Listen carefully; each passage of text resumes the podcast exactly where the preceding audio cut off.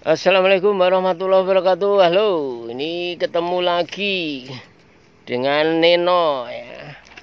Ini sekarang kita berada di antara kolam-kolam ikan. Ini banyak ikan-ikan kecil besar. Ikan sebanyak itu berjalan tanpa ada rambu, tanpa ada polisi, tidak ada yang tabrakan ya nggak ada ngatur. Nggak ada lampu-lampu lintas. Itu nggak ada marka jalan. Nggak ada yang tabrakan juga ya. Ya itulah. Kebijaksanaan Tuhan seperti itu. Allah itu menciptakan sudah dengan kodratnya masing-masing ya. Walaupun tanpa uh, polisi tanpa marka jalan tanpa lintas mereka rame-rame berenang ke sana kemari tidak ada yang tabrakan. Oke, selamat berjumpa dengan saya Neno ini mau cerita lagi ya. Ini asal usul e, terjadinya pelangi mitosnya ya. Jadi mitos. Jadi mitos itu ya hanya kepercayaan saja ya. Tidak perlu dipercaya. Jadi kepercayaan zaman dulu ya. Jadi tidak perlu diikuti ya. Karena ini sebagai budaya saja Hasanah Puja menjadi salah satu eh, aset kebudayaan kita ya.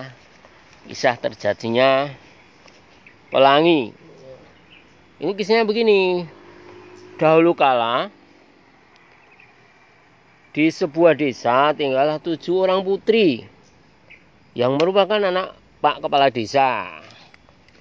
Masing-masing namanya itu merah jingga, kuning, hijau, biru, nila, dan ungu. Jadi eh, ini nama-nama dari tujuh putri kepala desa. Mereka itu cantik-cantik, namun tidak sombong. Mereka juga sangat baik kepada siapa saja.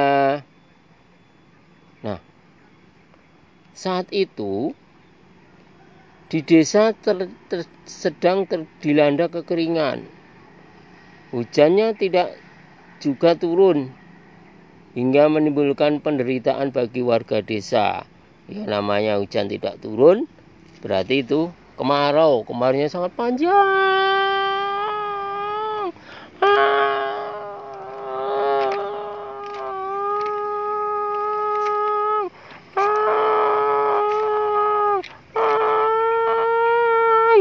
Panjang sekali.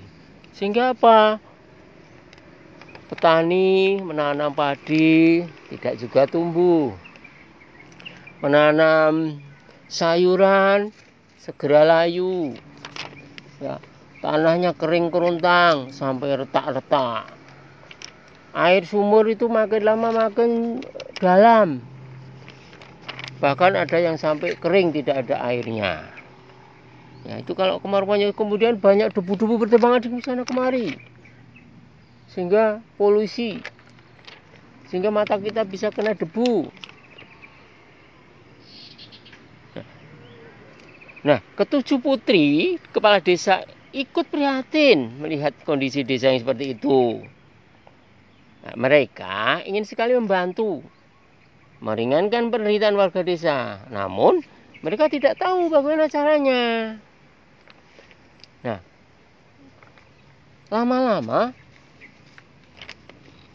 mereka menemukan cara setelah mereka itu suatu saat, suatu malam bermimpi. Si Merah, eh, si Merah itu putri yang paling tua atau putri sulungnya Pak Kades. Bermimpi.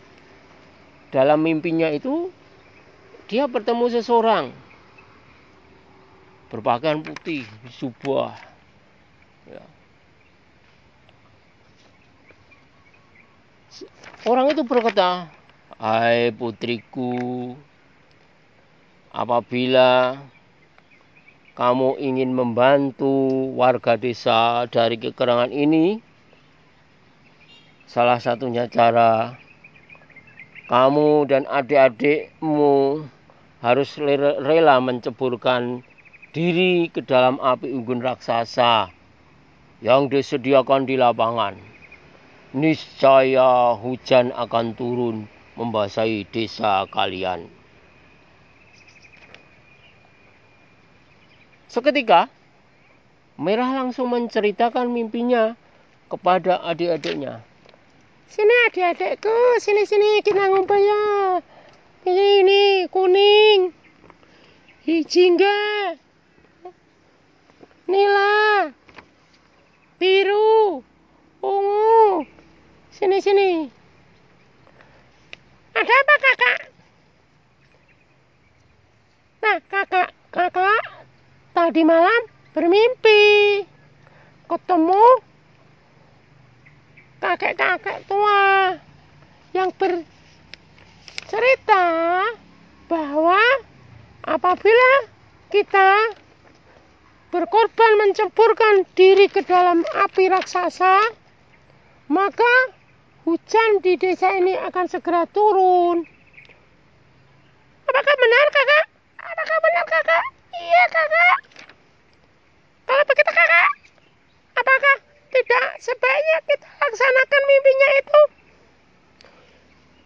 Ya betul, ya betul kakak. Saya setuju. Oke, kalau begitu, kalau kalian setuju, kita persiapkan untuk esok hari ya. Maka keesokan harinya ketujuh putri pun menyiapkan api unggun yang besar. Mereka mengelilingi api unggun tersebut dengan menekan baju yang warnanya sesuai dengan nama mereka. Mereka bertujuh membenamkan diri ke dalam api.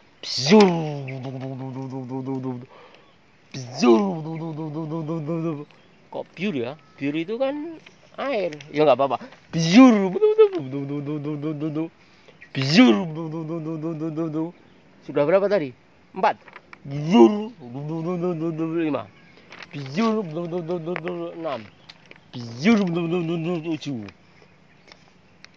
Akhirnya ketujuh putri menceburkan diri mereka ke dalam kubangan api yang sangat besar di lapangan. Pak Kepala Desa dan seluruh warga terkejut dengan apa yang dilakukan ketujuh putri Pak Kepala Desa itu. Tak berapa lama, turunlah hujan yang diikuti dengan tumbuhnya bunga-bunga. Lebih menakjubkan lagi, di langit ada bentuk warna-warna indah melengkung di antara bentangan langit terdiri dari warna merah, jingga, kuning, hijau, biru dan nila serta ungu.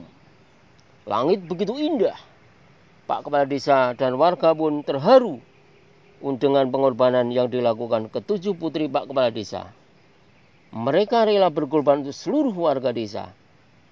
Maka sejak saat itu pemandangan di langit berupa garis indah melengkung warna-warni itu disebut pelangi.